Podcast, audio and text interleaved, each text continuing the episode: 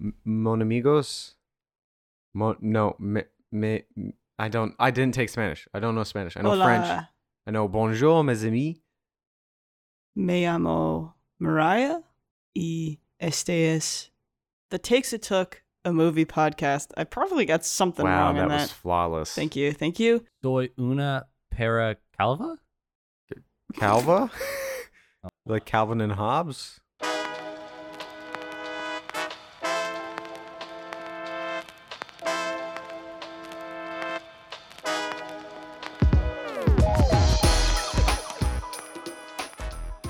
Hello all. Welcome to to to to to to to to to to to to The takes it took. Oh, I see. Why did this, you're doing the stutter. I I kind of was, and then and then Mariah gave me this like dirty look. She gave me the bombastic side eye.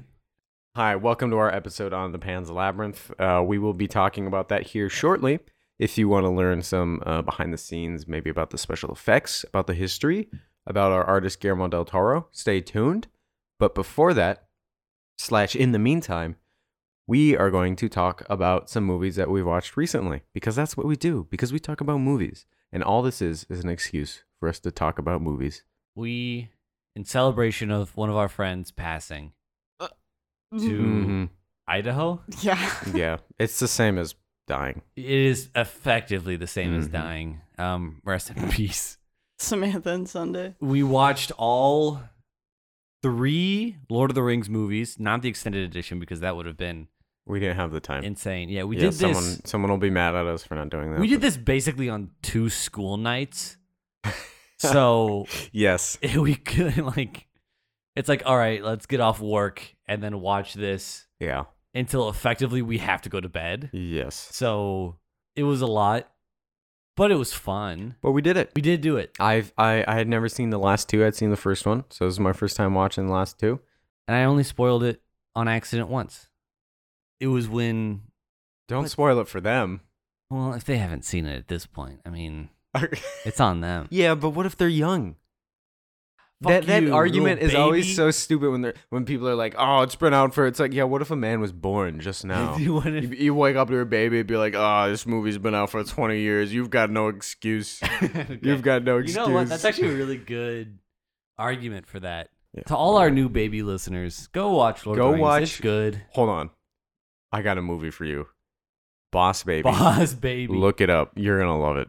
I'll be honest, I've had a lot on my plate and I've been busy, so I haven't been watching movies that challenge me really. I've been watching mostly just brain candy movies, and this one is included, and that is The Wedding Singer with Adam Sandler. I had never seen it before. It's a challenging movie.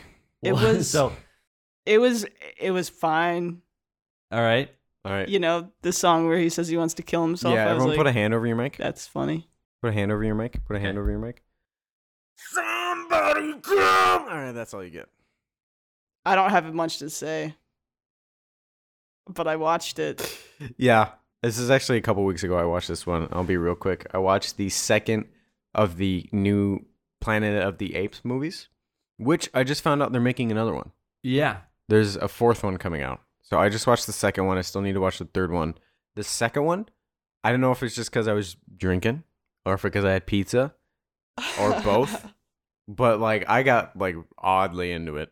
I was like really into the like political climate of these monkeys and the people and how their societies were trying to mesh and how what was it like a Hamlet esque like Shakespearean play was happening before my eyes with these monkeys and I was like, whoa, this is this is amazing. This is like beautiful. well, i haven't i actually haven't seen any of the new ones Um, the first one has James Franco in it and John Lithgow. It's okay.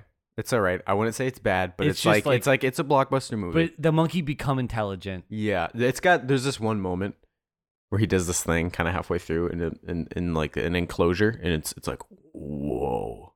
You're like whoa. At least maybe if you like monkeys, you feel that way. But I was like whoa. And then the second one, I was like whoa. I was into it, and I can't wait to watch the third one.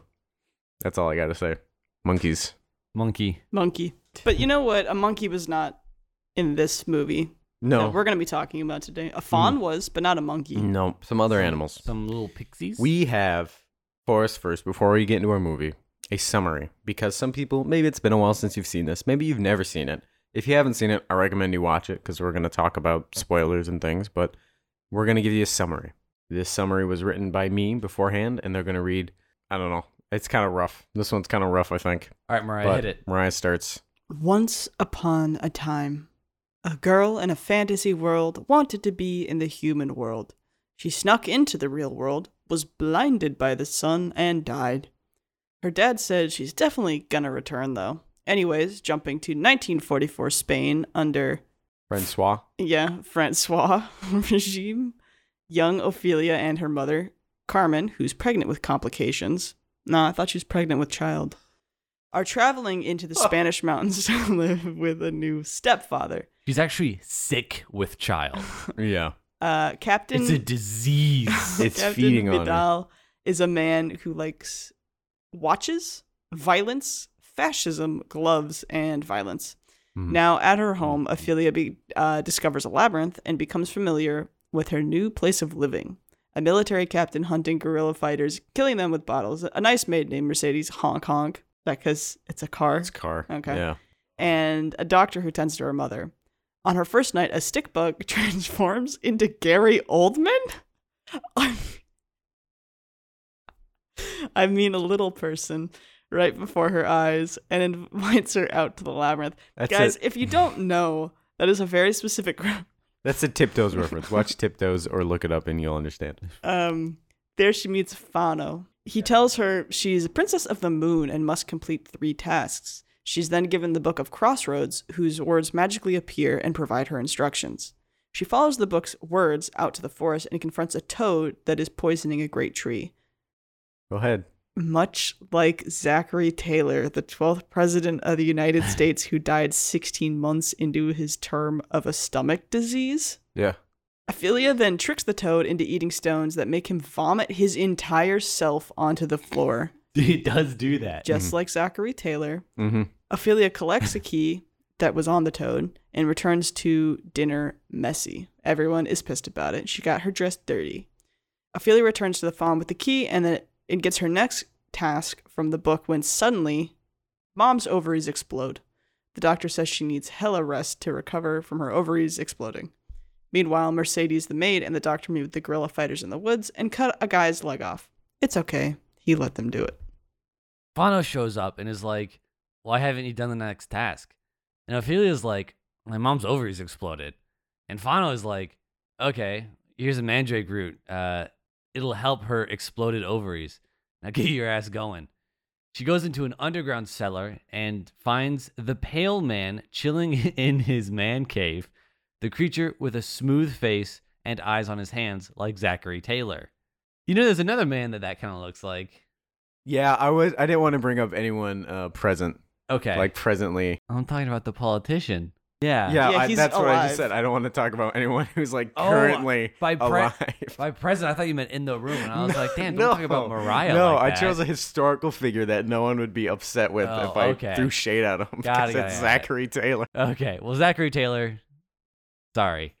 Ophelia eats some of his grub, and he gets pissed.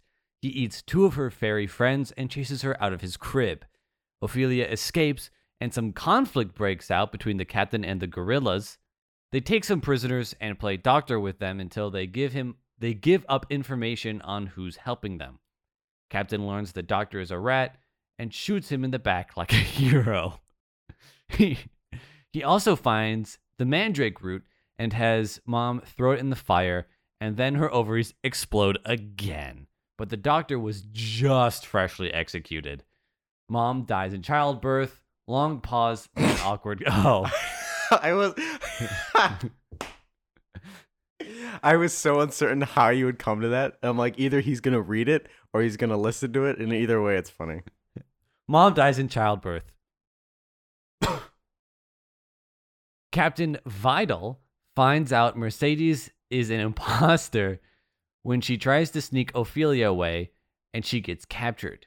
Mercedes, honk honk, manages to escape and cuts up Captain Vidal's cheek. She runs away and gets saved by the guerrilla fighters. Fauno returns and tells Ophelia to bring her brother to the labyrinth. The guerrillas close in as Ophelia escapes with her brother to the labyrinth, and Vidal pursues. Fauno tells Ophelia, uh, hey, we need that motherfucker's blood because he's innocent, uh, but she refuses to let them use her brother. Ophelia gets shot by Daddy, and Daddy gets shot by Mercedes honk honk. Ophelia's blood drips into the portal, and she sees a magical world. She dies.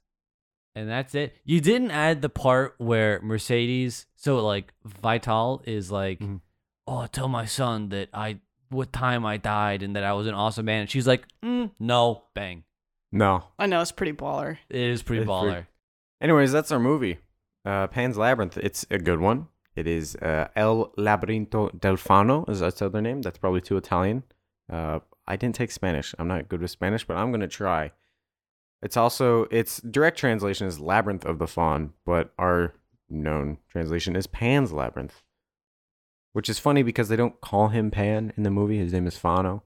But this is a movie written and directed by Guillermo, Guillermo del Toro. Miles, what other movies has uh, Mr. Del Toro done? Uh, he made for some reason all of Hollywood wanted to make Pinocchio movies at the same time. he made probably the best one. Yeah, there's one. That's his most recent one, which is strangely relevant to all this conversation. So Yeah. we'll come back to that. He was supposed to make, if I'm not mistaken, he was supposed to make a Jabba the Hutt Yeah. gangster movie Mm-hmm. that got canceled. Yes. It's funny that you know a movie he was supposed to make but didn't make, but not. He did Pacific Rim. Oh, he did Pacific Rim. Mm-hmm. He did Shape of Water. Yeah. Oh, oh, he also did uh, all the Hellboys. Yes, there we go. Mm-hmm. Nightmare Alley, and he's doing a Frankenstein right now, right? Yes, and he's doing a Frankenstein movie right Yeah. now. So he's done a lot, a lot of um, creatures in his movies. There's almost always some sort of creature or monster involved. That's his thing. Because we've never done a Guillermo del Toro movie before, I wanted to start a little bit with him because he deserves a little bit of attention, Mm. right? He was uh, born into a Catholic household in Guadalajara, Mexico in 1964. And uh, as all the big directors seem to have done, he made lots of movies as a kid, shooting them with Super 8 cameras. I also did that, but I only had a flip phone, a black friend, and an airsoft gun. And my flip phone could not have more than like 10 seconds of footage. I don't know. Did you guys do movies? I, you know what? It's crazy you mentioned this because I actually I was looking through this box at my uh my mom's place and I found the old like kind of shitty, you know, like 50 buck camera that I had. Mhm. Uh and it still had footage on it.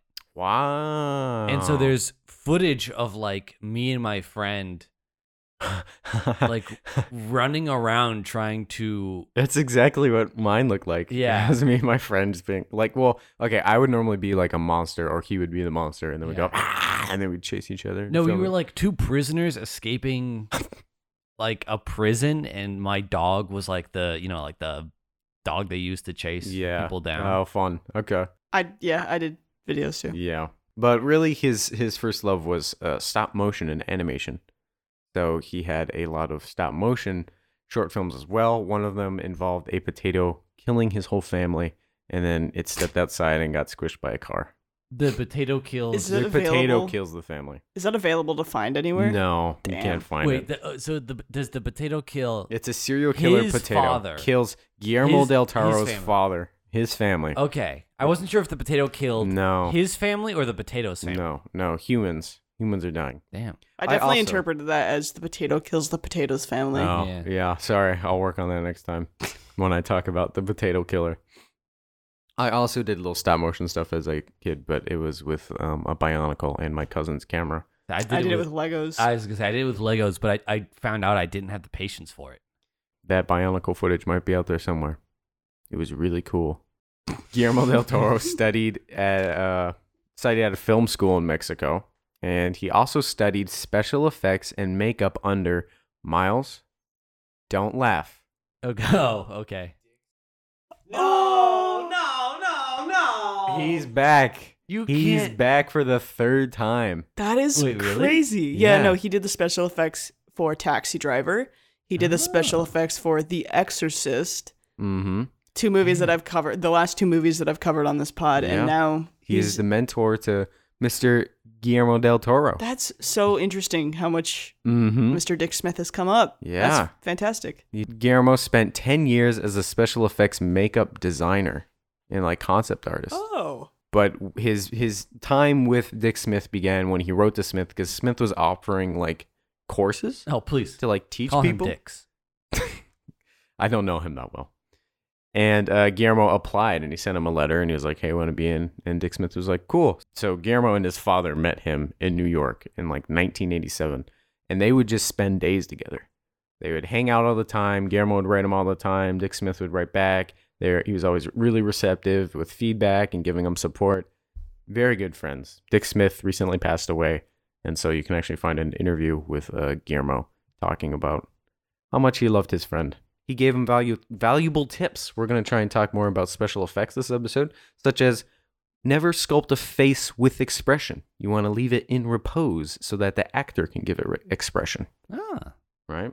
And you also want to always strive for realism rather than effect. And the concept was you want to sculpt something as it is in reality and not like what you think it would be. Essentially, just using reference. And if you're going to give a man a big rooster turkey neck, look at big rooster turkey necks. You know, don't just be like, hmm, I think it'll look like this and then do it. oh, I see. Okay. Yeah. But in top of, you know, studying for 10 years and doing special effects stuff, he made 10 short films before his first feature. And his first feature was going to be a stop motion movie about a lizard that eats garbage. Him and his team spent three years working on it until criminals broke into their studio and destroyed everything. Three years of work gone. Why would Obliterated. they bother? Oh my god. I don't know, but it was puppets, it was sets, it was rigs, it was all of it, and it was gone.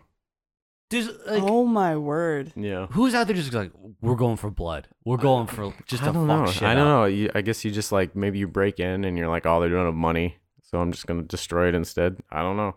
I don't know how that happens. Some Wow. People need to That Yeah. Damn. shot in the back. But our boy Guillermo persevered and he said, okay, you know what? I'm just gonna do a live action movie this time. So he did his first movie, Cronos, in 1992 at 28 years old. It was an indie horror film and it involves like a device that gives you life. You don't really need to know the premise. But this was his first time working with Ron Perlman and another Mm. actor, Federico Luppi, who the two of those would be frequent collaborators collaborators with him in the future. And also during this time, Del Toro would start a friendship with James Cameron because they met at a barbecue in LA. Oh, that's nice. Sometimes Del Toro would stay in Cameron's guest house and they would provide notes for each other's films. that's sweet. I don't know how this happens. We just How gotta you go. get that yeah, it seems like we just gotta. I go just to got to go to more barbecues. barbecues, I guess. Man, I don't know. But uh, at 33, Del Toro made his second feature, Mimic, for 30 million. And it was during the production of Mimic that he worked with Miramax. And with working with Miramax comes working with the Weinsteins, who um, we don't need to go into detail. You probably know that they're not so good. If you don't, just look up that last name and see the first article that pops up. But uh, Weinstein just hated Del Toro's guts. He hated his work. Really? He hated the way he did it. Every single decision they clashed on. He even went to set one time and was like, "This is how you direct. Like, I'm gonna show you how to direct." And he was just a big bitch. And uh, Del Toro said this was one of his worst experiences. He hated it. This is his least favorite movie of his whole filmography. It was just an awful time. What a surprise! What a surprise that someone as great as Guillermo del Toro wouldn't like. Well, also you think about how kind Guillermo del Toro Yeah, is, if and like in every interview and just everything that I've read about the Mhm. man, he seems just like a big old teddy bear, just an absolute Yeah. sweetheart. And so to have Weinstein, Yeah. like Uh, yeah. you could already polar opposites, and yeah, I could imagine Mm-hmm. how that would be extremely frustrating and demoralizing. And yeah, I can understand how that would become his least favorite film. Yeah. Del Toro and his spirit to persevere through his set for his first thing being destroyed, working with the Weinsteins and all of Yeah, so, this. so he went from having three years thrown in the garbage to having to work with Weinstein. yeah. Well, he had he did have one feature between there, but Oh, yes. okay. It was actually and of course James Cameron, who's a buddy of his, heard about his treatment on set. And during the 70th Academy Awards, Cameron and Weinstein got into an argument that was very nearly a fight. And then also at this time in the 90s, Guillermo's father had been kidnapped. What the fuck? Excuse me? He was kidnapped in Mexico. Kidnappers wanted $1 million in ransom. I think I remember who Uh-huh. paid for the ransom. Well, yeah. So Cameron caught wind of this and was like, "Whoa, whoa, whoa! Like, let me help." And there's actually a misconception that Cameron paid for the one million. okay, that yeah, he that's what I paid for the negotiator, Oh, and so Guillermo and his family did pay the one million to get his father back, who was returned after 72 days. Holy shit. wow. Did they catch the. No, Whoa. they did not catch him, but he was returned unharmed, and his family moved out of Mexico, Yeah. except for his dad. Really? Yeah, his dad stayed. Wild. And there's a quote from Del Toro where he says something along the lines of In the 90s, I worked with the Weinsteins and my father was kidnapped, and the Weinsteins were worse. Oh, Oh my god. holy shit. Damn. Again, this man just pushing through. This is the kind of, I feel like I would have been like, Dad's kidnapped. I'm done. Like, this is, wow, this is too much. But no, he just keeps going. Then uh, after Mimic, he made a movie called The Devil's Backbone, which is another Spanish speaking film set in the Spanish Civil War involving kids in an orphanage. Very similar to this movie. Del Toro considers Pan's Labyrinth a spiritual successor to The Devil's Backbone. Gotcha. Then he made Blade 2 in 2002. Made Blade 2? Mm-hmm. Then he made Hellboy in 2004. And then he made Pan's Labyrinth in 2006. Let's get into some influence that's background for this movie. This movie takes place around the Spanish Civil War. Do you guys know any information about that? A little, but I think you're gonna tell us. Uh, Uh, yeah. nothing. Yeah, I, I'm gonna make this real brief. This isn't gonna be a history lesson. I'm just gonna give you like the real quick lowdown. 1936 to 1939, Spanish Civil War between the Republicans and the Nationalists. The Republicans were loyal to the pre-existing government, and they were supported by the Soviet Union and Mexico. The Nationalists were monarchists and conservatives, and this other political group called Phalangists and they were supported by Italy and Nazi Germany. Oh. So after what was this three years, there was a total of 400 to 450,000 casualties. The nationalists won essentially, and they established a new state under Francisco Franco, and this began the Francoist dictatorship. The uh, the civil war is seen as a struggle of class and religion, and as fascism versus communism. So that's why in the movie we see a lot of like, oh, you're a communist. Ah, we got reds and Red propaganda. propaganda, those stinking reds. Uh, our movie takes place five years after the Civil War, actually, in Oh. 1944, during World War II. And uh, the stepfather, Captain Vidal, is a phalangist, which means he is really into the Roman Catholic Church, basically. So that's uh, all you need to know. There's a dictatorship going on. We've got Spanish Maquis, who are basically guerrilla fighters fighting the dictatorship in the woods. Captain Vidal is supported by and associated with fascism. And that's important because a lot of Del Toro's movies take inspiration from fascism and childhood. Let me let me run you through some of them. Hellboy. If you remember in Hellboy, he's rescued from the Nazis as mm. a young lad. So he's saved from that like ideological grooming. Pinocchio is a very direct relation. Yeah. It's Italian fascism. You also have a young boy coming of age. But why this is important is Del, Del Toro has talked about the concept of authoritarianism turning into fascism. And he thinks that children that are taught and forced to conform will continue to do so as adults. And that abates things like fascism happening and why people can commit atrocities because they're raised to follow orders and do what they're told. And so he's trying to tell like anti fairy tales or what he calls he refers to certain fairy tales as being pro institution. And those are the ones where it's like if you go outside, the big worm monster is going to eat you for disobeying me. Or like if you don't clean the Right. dishes, you're going to lose a leg. And he's like, Krampus is gonna show up and eat you. destroy you. So he's like, I hate those fairy tales. I want to make fairy tales that promote disobedience in the sense of like not necessarily always doing what you're told because it is a valuable trait to have, but also being like, it is dangerous out there. Not saying like, don't do what you're told all the time because the world can get you. It's no, good. don't blind faith. It's good to think for yourself Yeah. and do your own thing and not just be afraid of what might happen. So that's his whole philosophy. Yeah, I think that's very apparent in a lot of his works, as you just said, and I think it's very valuable. Yeah. And it works as a story clearly because they're all great films. Uh huh. Pinocchio gets shot. Kind of like uh, Ophelia gets shot. Mm-hmm. Mm-hmm. Mm-hmm. Anyways, now we can start talking about this movie specifically. Over the decades of his 10 years and so of, you know, special effects and directing and blah, blah, blah, he had a lot of notebooks. He just writes and draws ideas and concepts and creatures into his notebooks, and he's got a tons of them. He's got tons of them. I kind of want to see some of You like, can. You can see them. Really? I think they even have print versions you can buy. Oh shit! Really? how- yeah, it's pretty cool. That's really neat. Yeah. Yeah, it's very neat. During this time in like 2005 or 2004, a lot of studios are coming to him and they're approaching and they're saying, "Hey, direct X-Men 3. Hey, direct this." And he's like, "I don't know if I really want to do this. Like, I'm not horribly against it, but just like I don't know if I want to do it." And then he's sitting on a taxi in London and then he gets off and he's like, "Shit, I lost one of my notebooks." He's like Oh, that he- oh, he's like my notebook was on that taxi cab.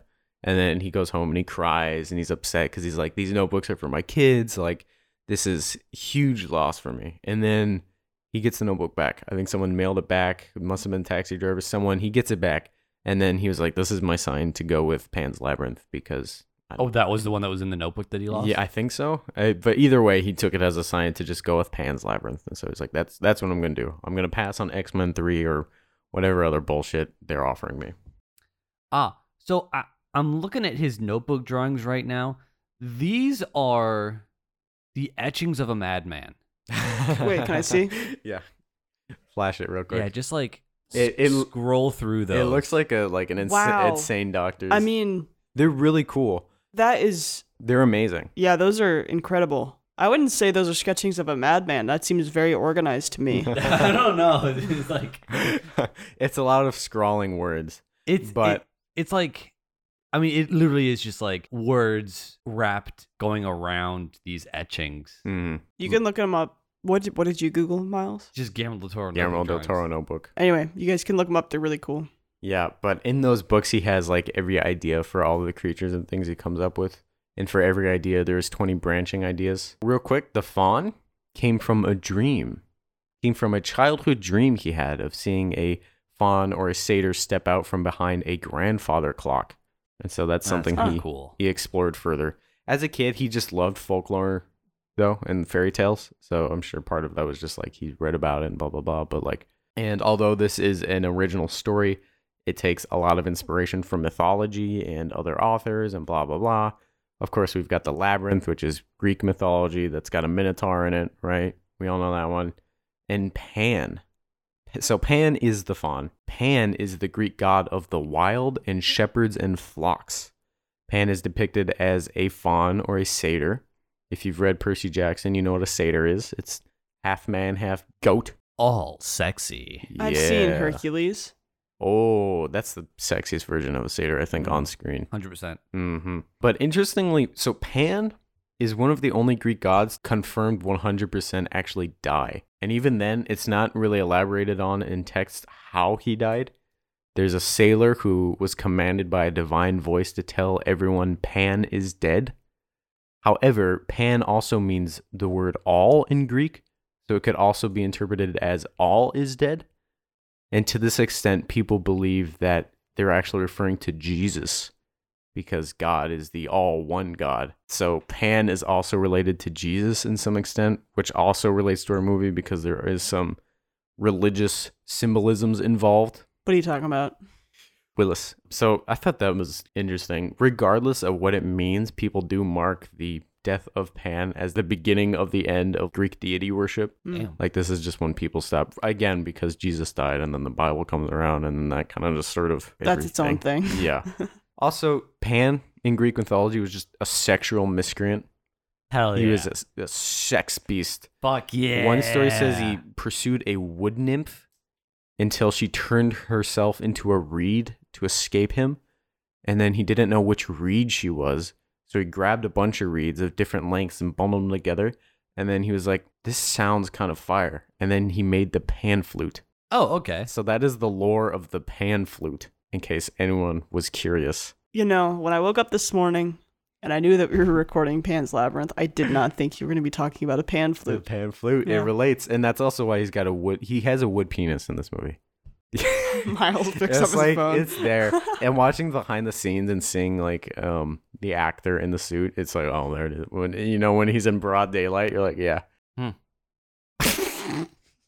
He's got a little woodpecker. oh, okay. Yeah, it's just like a little Peter. Yeah. But anyways, uh, Guillermo has said that he considers Pan's Labyrinth in general a layman's riff on Catholic dogma. Now, getting into our basic, just like creative influences in terms of the fairy tales and stuff, Guillermo's got a lot. He did a lot of reading as a boy, a lot of fairy tales, a lot of books. I think Ophelia is just kind of Guillermo himself reading fairy tales. The Mandrake Root specifically, he asked for a Mandrake Root for Christmas because he had read somewhere that they turn into like people. So he's like, I want for Christmas so I can have like a little wood creature. Wow. Yeah. But also, I I looked up the lore of Mandrake roots, and the lore of a Mandrake, or one of them, because you know everything has different lores, is that they are born when a hanged man's ejaculate falls onto the ground and inseminates the earth. That's how you get a Mandrake root. Excuse me? And the lore is that the Mandrake root would then grow into a person. Sounds There- uh, sounds like whoever came up with that one had an audio asphyxiation fetish. M- Mayhaps, I don't know. that is Anyways, bonkers. I'm bringing you the lore. Uh, the Book of Crossroads, the one that Ophelia has, can be traced to an Argentine author named George Louis Borges, who had two short stories that explored the concept of like an infinite book, like a book that would never stop writing itself. Hmm. So that's kind of where that comes from. Of course, there's a lot of influence to the Lewis Carroll Alice books, going down the rabbit hole. yeah. We know that he read a couple of books about Pan specifically. There's a book called The Great God Pan, a book called Pan's Garden, and even some artwork by Francisco Goya, such as you Hmm. guys will know Saturn devouring his son, yeah. which we see sort of briefly when the pale man Pale eats man the is fairy. eating the fairies. Yeah. Mhm. Yep. It's a very direct kind of visual. It's it's cool because it's like it's not like directly imitating that painting. You see it and you get the same like energy from it as the painting. I like Goya. He's got a lot of dark paintings. I like that. All these creative elephants, elements, we can make. Uh, we can get into our movie. We're gonna talk about production. I actually hardly have any production for you guys. Really? Yeah, no, hardly anything. They shot a movie. I can. I can you tell. know, sometimes it just does like they it's just, just, like they just shot a movie. yeah, they just did same same for casting. They just casted. Tried to like dig and find things about the casting, and there's like nothing. No, dude. It's just like- sometimes movies just they just happen. They just Yeah. like nothing goes horribly wrong. It's just like I have like a tidbit here too. I can tell you that they shot in the Guadarrama mountain range in central Spain from June to October in 2005. Uh, I can tell you it was done on a budget of 19 million. Also on their locations, there was, I think, a fire warning, but it sounds like the owners just really did not want them to do anything like with fires or explosions or anything. So whenever you see fires and stuff, it's CG. it's people using steam, light, fog, and waving flags in front of like car headlights to try and get flickering fire, as well as CG. Yeah, because the big explosions are all Yeah. There's one explosion. There is an explosion of a truck. There's like a truck exploding. Yes. That is one of, if not the only explosion. And that was the last thing they did on location because they blew it up and then they just got out of there. Because they're That's- like, we don't want them to come tell us that we weren't supposed to do that. So that's the last thing we're going to do. That's, when they like make the diversion with the Mhm. train and then go. and- Yes. yeah. I believe so. And that's that's basically it for uh, production that I can tell you. Uh, we're moving on to the main course. We're moving on to the French toast of our episode. You count French toast as a main course? Hell yeah. the creatures, we're getting on to the effects. Okay. Specifically, the special effects, the practical in camera effects. Nice. Mostly the special effects were done by a company called DDT Effects, and the visual effects were done by a, a company called CafeFX. Del Toro, when he was making the creatures, was like, I don't want these to look like anything else. I don't want people to be like, oh, that looks like Frankenstein, or like, oh, that looks like uh, that thing from. No, we don't want any of that. He's like, these got to be original, but like, we want them to be fairy tales. So, Pale Man, is basically an ogre, but he was like, I don't want to just do an ogre. Let's make him like different. What if he was Shrek? Yeah, what if he was Shrek? No, that's been done. That's been done at least three times before. Four times. Yeah, that's been done five times before. There's five Shrek movies. Are there five? I think so. And uh, the concept team, normally when you have a concept team creating creatures for a movie, the director comes over and they go, wow, looks really good. Maybe make it like more green or something. That should probably do it. But with Guillermo del Toro, a man who spent most of his life creating creatures and knows what he's doing, will come over and be like, that sucks. Maybe if you make his arm longer here, put a joint there. Maybe uh, let's put some horns here. No, scratch that. Wipe his face. No, how about we do? And then the concept team was like, oh my god. So he's just like not like necessarily demanding, but like he He knows just, he just knows what he wants. He, He- knows how to do it. he knows what he wants. He knows how to do it. This makes me think about the Ghostbusters episode with Slimer and how they're like, make it look, make That's it look what- like yeah. Belushi, and he was like, uh, didn't do anything, yeah. and then they were like, nailed it. I Nailed did it. See, normally normally they're just like, yeah, it looks good, but he's like, mm, Yeah. no, I mean, I feel like that's nice in a lot of regards. no. I think it's good, and I think it works for the film in terms of the creature I design. mean, yeah, it came out really good. In fact, here let's start with one of the big ones. We're gonna talk about Fawn, Fawn, Fauno Fun. for the uh, the con. Plays fun. Give me, give me like five seconds. You take that gun, put that back into your holster right now. Thank you. We're not jumping that mother right now.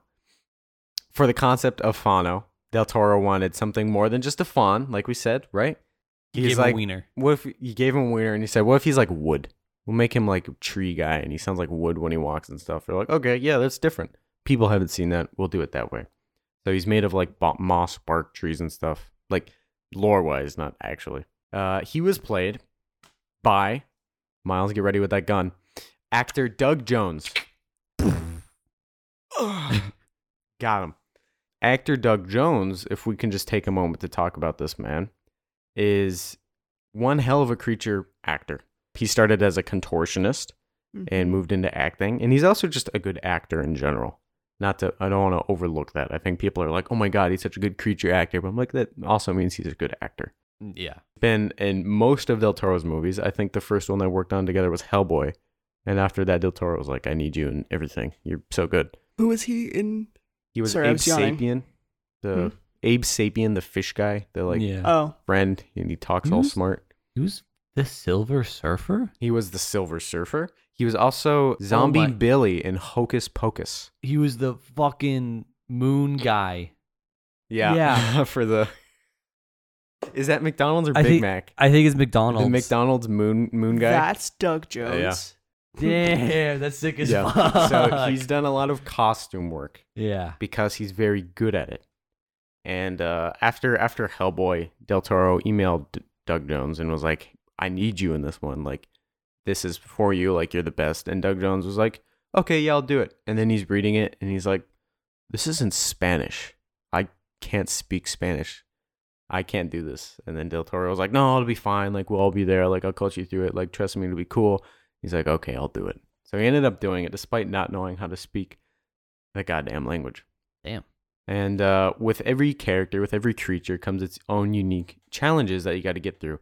And Jones has remarked that he thinks of his work not only as an actor, but as an athlete, and that he has to just kind of push himself to get through the makeup and the performance part of his job. Well, the costume, it looks like he's like squatting the Yes. entire time. Yeah. The fawn required a lot of Yeah. squatting, and I have a quote from him saying, "My thighs start to tremble, and I have to forget that I have weak legs and just push through it, find the character, and make the scene happen."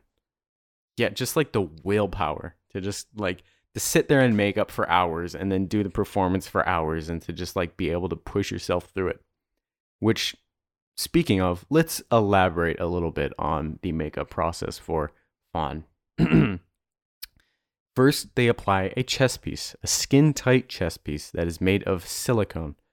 He's just covered in talcum powder, just baby powder all over his body in the suit, just so they can put this skin tight thing on him.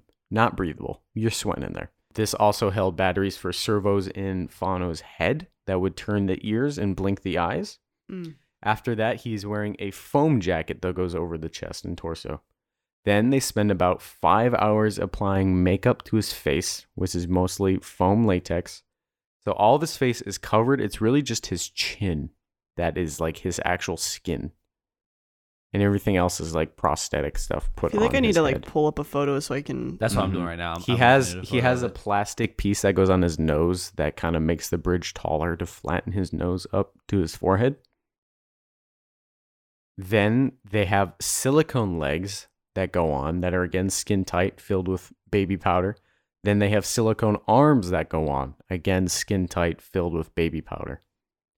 Then he would stand on eight inch high stilts, and the fawn's legs would go backwards at his knee and then reconnect at his foot. So it looks like the fawn has a reverse joint, kind of like a dog or a cat.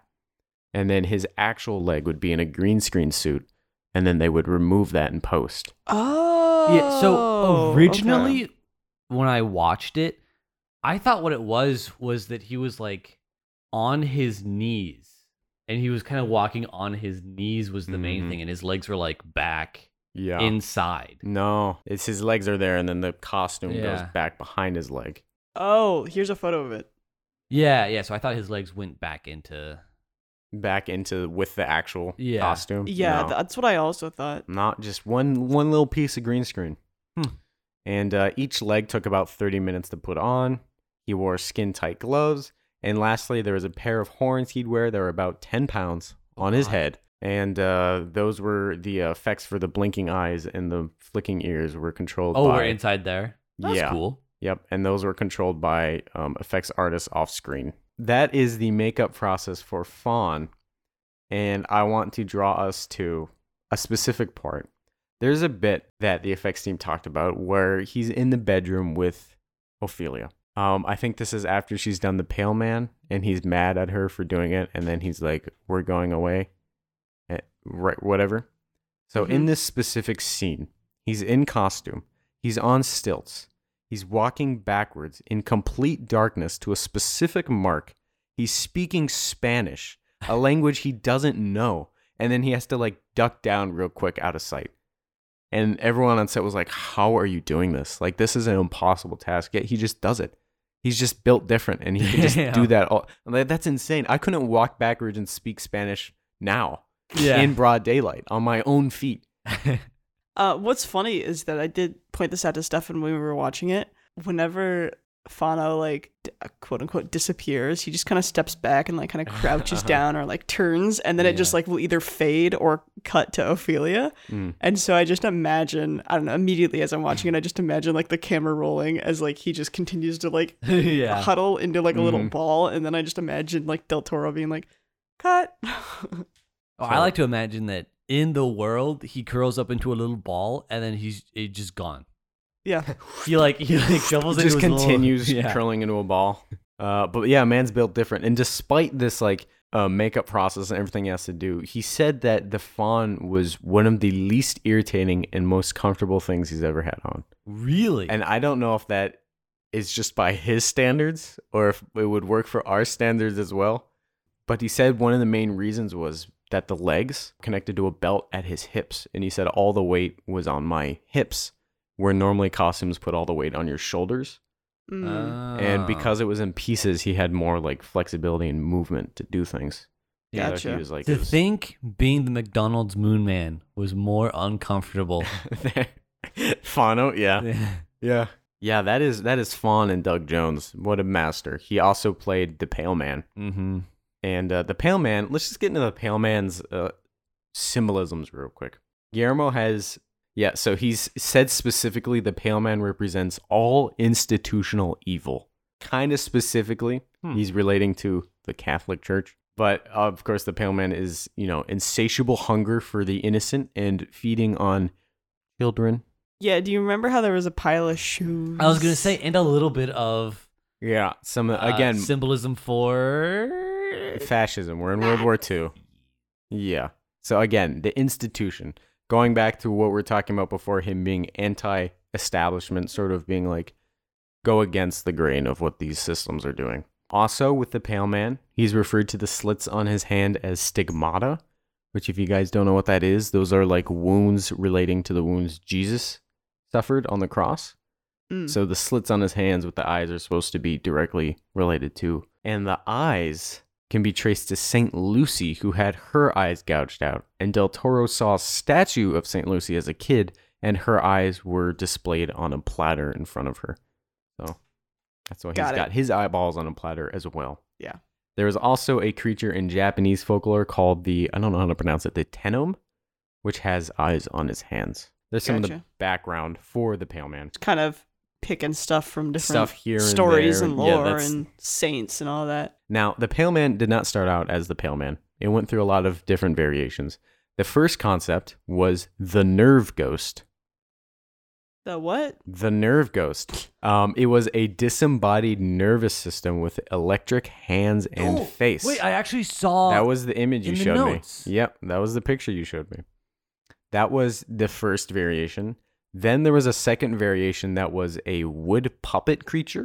Again, we're coming back to Pinocchio. And in some versions, he grows from a tree. In other versions, he's like a cabinet that when you open him up, yeah, he was also in the notes. you see some fleshy insides. oh shit! Mhm. So those are his original drawings you can find in the notes. Then the actual concept of the Pale Man came about. The prompt he gave the effects team was imagine a really fat guy suddenly became very Yeah, skinny lost all his weight. and he lost all his weight and his skin's like flabby. That was the reference point he gave them. And originally his eyes were supposed to be floating in his face, like a gelatinous face Ooh, and his eyes were just like floating around in it. Hmm. But when the effects team came back with a bust, like a concept for the Pale Man, he was looking at it and he was sketching it, and then he just sketched the face off of it, and he's like, "It looks better without eyes on his face, so let's just smooth over his face." And then the effects team was like, "Bro, we spent like 15 hours on this. yeah. You you want us to just remove the face?" He's like, "Yeah." You're like, "God damn it, okay." And then they did it, and they're like, "Yeah, he's right. It does look really good." Yeah. Also, if you Google Doug Jones Pale Man, you get a lot of really fun photos of Doug Jones with like the bust of the Pale Man Mhm. or like posing with the statues. Yes, Doug Jones is a fun character. And you can also see how they did the Oh, the legs. the suit and the legs Yes. on him. Yep, I was just gonna say the suit was basically a silicone suit with foam latex on his upper body, and then some of the suit goes over the front of Doug Jones' legs, and then the rest of his legs are in green screen, and then they take that out in post as well. So it looks like he's got skinny little bone legs. he moves really good Yeah, he wiggles around. and- when like he's like motionless, and it goes like, and then his head goes. Yeah. and he puts the eyeballs in his hands. It's almost like he's a master at his yeah. job. He's amazing. Doug Jones, sleep with me. No, don't do that. Actually, just get me. I want your job, is what I'm saying. If you can get me a monkey job or something like that, I just want to be like a little guy who moves around funny. And if it happens to be under the covers, then so be it. um, spe- uh, last thing on the Pale Man, Doug Jones could only see out of the nostrils of the Pale Man. That makes Yeah, sense. looking at that's kind of what I figured. Yeah. Yeah. Now we're going to talk a little bit about the fairies. They're based on bugs, right? The Mhm. fairies are basically all VFX. They're all visual effects. They fly yeah, I kind around. of figured. yeah, both when they're people and when they're little bugs, they're flying around. But for reference for the bugs, Guillermo provided his own taxidermied specimens of stick bugs. If you don't know this, Guillermo's house is basically a museum and he's got tons of just weird like curios and things in it and he owns just a lot of like taxidermied specimens. So he provided some of his own and then they also had two stick bugs live with the effects team, and their names were Cheech and Chong. And sadly, during filming, they passed away. And so in the credits, you can see Cheech and Chong, may they rest in peace. Shout out to Cheech and Chong. Uh, the Mandrake, not much to say. It's puppetry and animatronic work. Sometimes I think in a couple shots it's a VFX thing. Pretty cool, but nothing really to jump into there. Got it. Last one. Nah, second to last one. We'll talk about the toad. He's a creature that's poisoning a tree from the roots up. Again, more institutional symbolism there. And uh, there was actually a s- fight sequence planned, Oh. slash, like a kind of like, I don't know, maybe she's like dodging him more rather than like them fighting. Yeah, one thing that was interesting when I was watching, well, because I've seen this before, so I guess rewatching this Mhm. is I felt like that sequence was over very quickly. Yes. So she was supposed to go into like this big chamber of the tree, and they had built a set for it. And there's like this giant candelabra at the top. It's like dripping amber, and they were supposed to have like this like huge confrontation, not huge, but like a confrontation in the Boss middle, level fight. a boss fight. When they were talking about it, they wanted an animatronic frog, you know, that could do some things. And Guillermo's talking with DDT, and they're like, "We need to make sure it's not too heavy. Like, are you sure you guys can do this?" And they're like, "Yeah, we're sure it's it's not going to be too heavy." And then Guillermo says, "I quote: DDT decided they could handle it, and the frog would not be too heavy. But of course, the goddamn frog shows up, and it's too heavy. so they sit him in the middle of this room, this big set they made, and they're like, the set looks huge. He's like a little frog. He's not that intimidating, and he can't do anything. What do we do? We can't like shoot this. And then they decided if we just put him in the tunnel where Ophelia crawls, she was originally just supposed to crawl through the tunnel and nothing else would happen. And they're like, if we just put him in the tunnel, he'll look bigger because he's in the tunnel, and then we don't have to worry about him like jumping around. So they just completely scrapped that whole scene. Hmm. Guillermo said it, the scene was one thing on Friday and another thing on Monday. Damn. So that's why it feels That's kind of show like. business, baby. hmm That's showbiz. And he rolled with it, and uh, they made it work though. Yeah. But again, sad to see a big set piece that just they didn't use. And finally, I'll just mention Captain Vidal when he gets his cheek cut. Yeah. Um, when he's stitching it in the mirror in that scene, he had a makeup appliance attached on top of his cheek on his lip, and then his lip underneath was painted blue in between like the cut, so they could take that out in post. But then for stitching, he was actually stitching together the makeup appliance with a needle.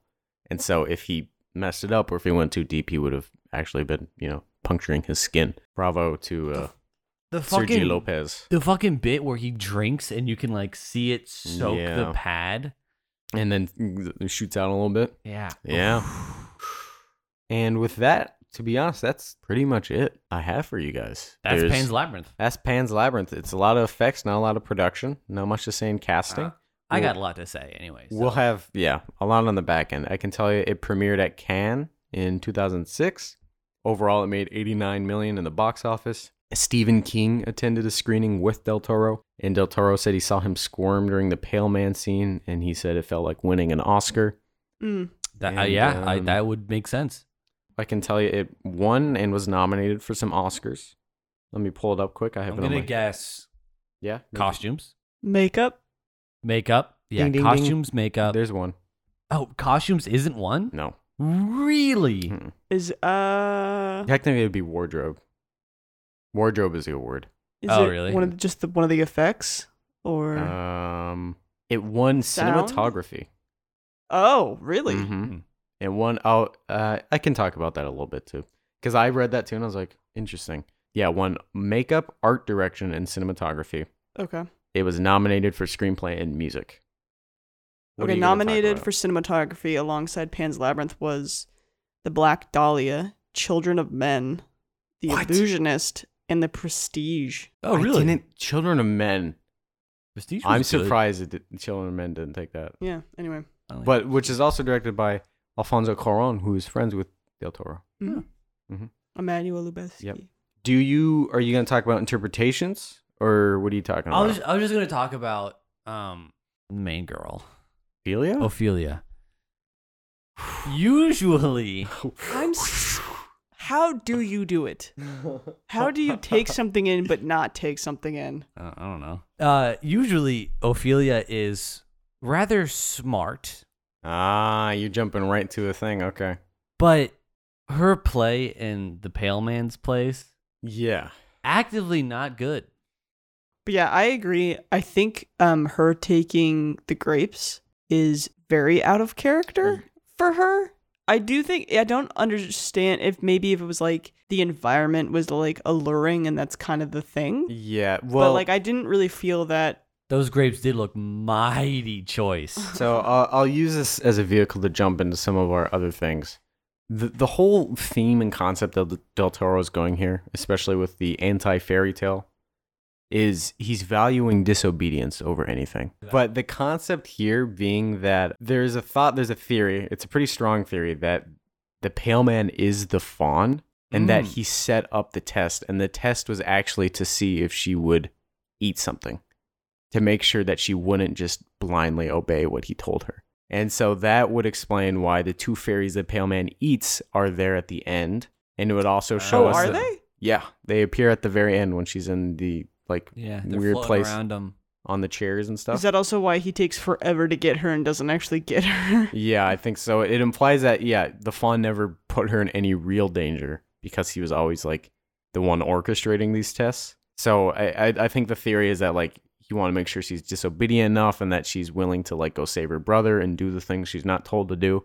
Yeah. That also would be seen in like the final test, her being rewarded for not letting him pick the brother. Rewarded as in shot and Yeah, well, it depends on how you see it. well, at that and drawing a door on the ceiling, not the best move. No, yeah, I don't know why he chose the ceiling. You could have picked the exact same spot it was last time, and she would have just crawled right through. So doing the research for this and hearing Guillermo talk about this movie and like what he put in this movie, I told Mariah this. Of course, like all the fa- fairy tale stuff, the fantasy stuff is real. Like doing the research, I'm like it's real, and then watching the movie, I'm like I don't think it's real. I don't think it's real. But so I'm I'm in a particularly like confused state where I'm like, I thought it was, but now I don't think it is. He Guillermo claims there's no real answer. However, he said that there are clues saying that they are real. Well, because the the mandrake does work. Yes, I think that would probably be one of them. I mean, I guess you could say, oh, it's coincidence that the second it burns, she just like goes into labor or whatever. Yeah. The last thing I'll say is th- there's this theme of finding immortality through not fearing death, and that Ophelia achieves that because she went into death without fear. There's a quote Del Toro specifically refers to called "The tyrant's reign ends with his death, but the martyr's reign starts with his death." Yo. And so that would be Captain that's Vid- pretty sick. Captain Vidal is a man of pride who is afraid of death and is killed, but Ophelia is not afraid and dies and would, I guess, become a martyr. Yeah. So this whole thing is about martyrdom and Catholics and not obeying fascism and blah blah blah and all of that. another thing, when the doctor dies Mm-hmm. and he gets shot and he just like takes off his glasses and like pinches the bridge of his nose, I thought that was that one pretty hard. yeah, it's pretty cool. Man's is a baller. He do be balling. I like how all the injuries sustained in this movie are like kind of weird. I was telling Mariah this. I was, I'm sure she noticed. That's not like, yeah, he gets his cheek cut. He Mhm. gets stabbed like really strangely. Yeah. Um, the guy gets shot in the back and then continues to walk. One guy gets like shot in his hand. Mm. Yeah, when he's like just like pawing at the Yeah. gun so he doesn't get shot. That shit went hard too. And then and then Vidal gets shot again in the cheek. It's just kind of like a weird, you know. Normally you don't see that. And the blood goes into his eye. into his eye. So, There's uh, the nose that gets beaten at the beginning. yeah, the bottle, the pump, pump, pump. It like shows violence in a different way, and I think by just simply showing it in a different way, you're kind of like, ooh. All right, guys, go ahead. Go ahead, guys. Come on. oh, okay. Dinner's um, the food bowl's out. Come on. Come on. I'm trying to think of like what else to say, but I think you kind of covered all of it. Oh, okay. Yeah, Miles brought up the point about like the disobedience. I think that theory about the pale man is very interesting, and I think I buy into it. I, yeah, I fuck with it. As to whether I think the fawn is real, I don't think so. Yeah. I mean, the mandrake, yeah, definitely implies. Yeah, but I think in general, I don't really think it's real. Uh, I was wondering if you guys have any thoughts or opinions about the opening of the film, um, and the fact that it's shot in reverse. For those of you who maybe like don't remember, it opens with Ophelia laying there as she's Hmm. bleeding, but it's run in reverse, so like the blood dripping out her nose goes like back up and that kind of stuff. You know, you could see it as a way of it being like she dies, but she is not dead because she's you know in the kingdom. It's just like a here's what's gonna happen. Let's reel it back to get to the beginning. There's a voiceover. I'm Ophelia. You're probably wondering Yeah. how I Yeah. got here. It's kind of a crazy story, and then it opens. That's my mom. um, you could maybe interpret it as being an event that happens directly after the end of the movie. So maybe it's like, oh, that's her like resurrecting or something. Which, if that Yeah. were the case, would bring us back to Jesus and the Yeah. church and stuff. But I, I don't have anything specific on. I do think it implies that after death there is something for her, which would then imply that everything was real and she does get to the kingdom. But like I said, I'm like I'm not sure if I buy that. Anyway, definitely wanted to bring That's that up. just a theory. A of game theory. You know, it's just a fun little romp through It's a good movie. fascist Spain. Mm-hmm.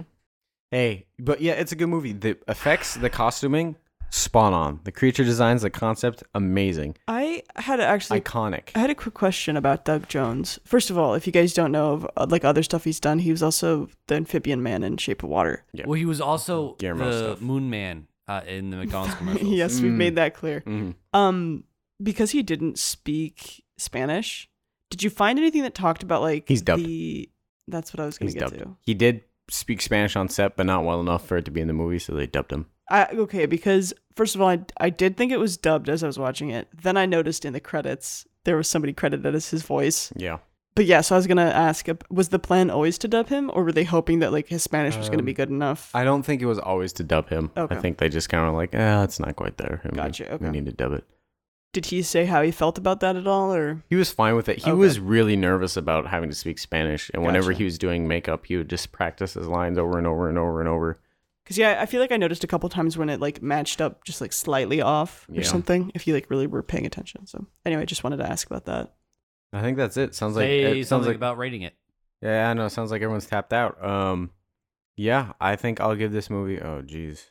I'm gonna give this movie seven point five McDonald's Moon Men. I don't. Nah, we'll go with eight. We'll go with eight McDonald's Moon Men out of ten. Just because of all the times this movie is like, it just go hard. It go hard. Like the fucking bottle smash, and then he shoots the guy, and the like soldier that's holding him just like kind of like moves to the side because he knows I thought about that too.